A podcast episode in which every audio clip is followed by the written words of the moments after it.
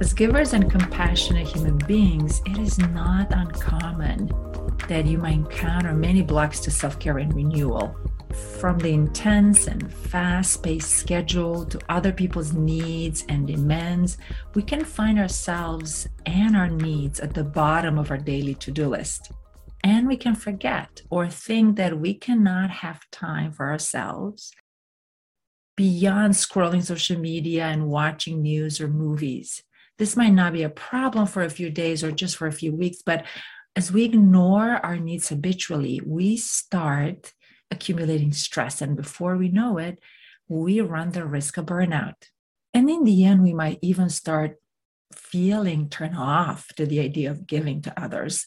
And then we start blaming ourselves for that and so on and so forth. So, this does not have to be this way. There is a way to renew and regenerate with ease on a daily basis so that we don't overload our nervous system and most importantly avoid problems in the future and keep on giving and the key to the real change starts with upgrading the stories and our mindsets which is what we tell ourselves why we cannot pause and regenerate and in the next several episodes i will share about important blocks we create in our mind especially around time and also about other blocks, which once brought into our consciousness, we can then update. And by changing the way we think about different blocks, especially about time, we can then become more creative around scheduling time for our own regeneration so that you can keep on giving to others without the risk of running on empty. And if you don't know me, I'm Dr. Ioana Popa from Team for the Soul. And I love and bring this unique blend of science, psychology, spiritual care, and ancient Christian faith. And I invite you to join our weekly renewal nugget, this oasis in the midst of action, which is meant to help you regenerate and renew on the go so you can keep on giving and make this world a better place. So, in today's fast paced world, we are literally bombarded with information, news, worries, curiosities, demands, new opportunities, technologies, and shifting ways in which we work and interact with others. And this leaves very little time for reflection, especially of our own inner workings, our beliefs and conditioned stories we tell to ourselves, which are, by the way, impacting the way we feel and behave into the world. From working with many compassionate people for decades, I noticed that one of the most important blocks to renewal and self care is the experience of lack of time this perception of lack of time is expanded, as mentioned before, because of the fast rhythm we live in and the tons of human activity, either in person or online. And this has really increased since the pandemic, especially the online communities, online platforms, and online activities in general. And as givers, you might be either a leader, an educator, healer, entrepreneur, conscious human being, caregiver, and you tend to care a lot about others, which means that you're even more prone to this experience of lack of time. And type in the chat if you resonate with this experience of lack of time and what are some of your reasons that you experience of the root? This can help us to kind of collectively brainstorm about it. And although it is true that givers lack time more often, it is also true that the perception of time can be altered. Now, you might be raising your eyebrows right now, and you might have a point. We don't actually change the actual time, but we can change how we look and how we experience our time.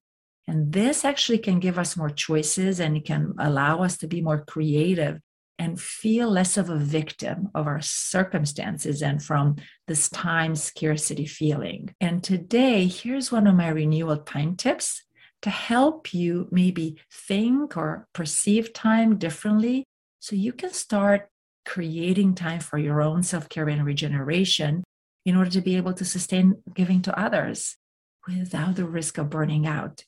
And in the next several weeks, I'll present more. And next week, I'll present actually this idea of pockets of renewal. So here is the point it is good to remember that although we can feel very busy, there is one equalizer for all of us as long as we're alive. We only have 24 hours in a day. I mean, let's just pause and think about that. No one in a day, as long as we're alive and breathing, more hours in a day than the other. That's kind of equal for all of us. And just look around and ask. Although some people feel rushed throughout the day all the time, some other people may feel they have all the time in the world, independent on how busy they are. And this points to the key. We can change our perception of time no matter how busy we are. We can change our attitude with which we're greeting our day. Of course, there are extreme situations when this might be difficult, but if you notice that you feel a victim of time all the time, and I've been there, done that, all the time feeling I have no time, I have to do this, I have to do that, and this sense of victimhood inside, like, oh, why is this happening just to me? But it was happening all the time, which pointed to the idea that it was habitual, you know, coming from an inner attitude or story and not really from external circumstances. So, this idea that no matter what happens externally, no one, and I'm saying this again, no one can have control over our inner attitude except for ourselves. This is the ultimate freedom. And I've been really struck for amazing writings, especially for people who survived long incarcerations, that notice that no matter what has happened to them, and those are extreme conditions, the inner attitude was the key. And that was the ultimate freedom. And this is our inner power that no one can take away. Our inner Jedi, so to speak. Only we can control our inner attitude and can upgrade our mindsets and keep the mindsets that are really helpful to us and let go of the ones that are not helpful and we might have been conditioned to. So, our inner attitude is our own, and we can change that and there are alternatives as how we can see and perceive, in this case, time throughout our day. And by changing the perception, I want to make a point of caution here. I'm not suggesting that we're going to go lying to ourselves and start believing things that aren't true. Like we're seeing a lot of that going around in the world right now. And I'm not talking about that.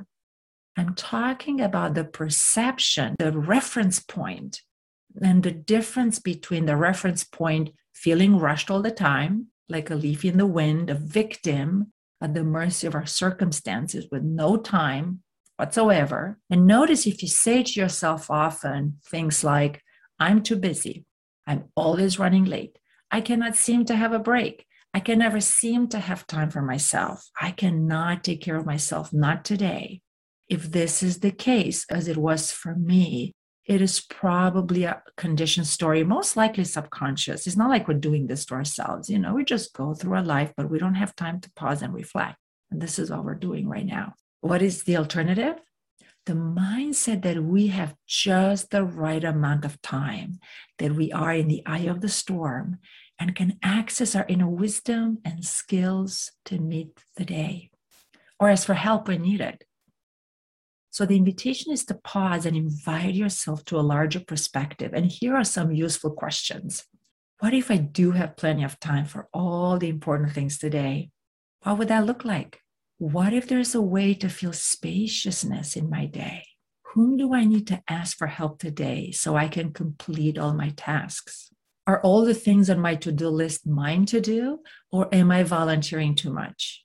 And whom can I train or delegate to do some of the task at hand? By asking these questions, we invite our conditioned stories to expand and we look for alternatives.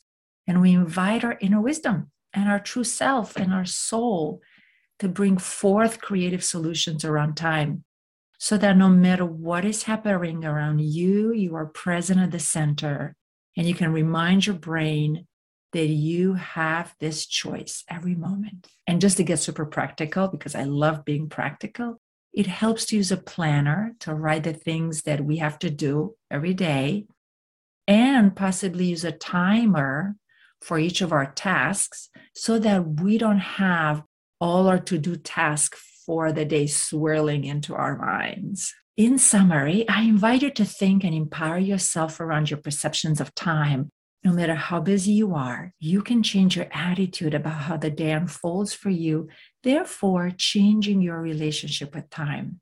And although many times we don't choose what is happening in our lives, we can choose how we respond, how we see the world, and the way time unfolds so that we can embrace the most helpful in our attitudes. And next week, I will present a simple way to create pockets of timeless time in your schedule so that you can find time to nurture yourself and regenerate on the go, which is what I'm really passionate about. So, with that, I leave you and I thank you for this being in this shared time in a virtual space. And I wish you a wonderful day and may you continue to regenerate and renew daily in small steps, so small that you cannot fail. And until next time, I say goodbye for now.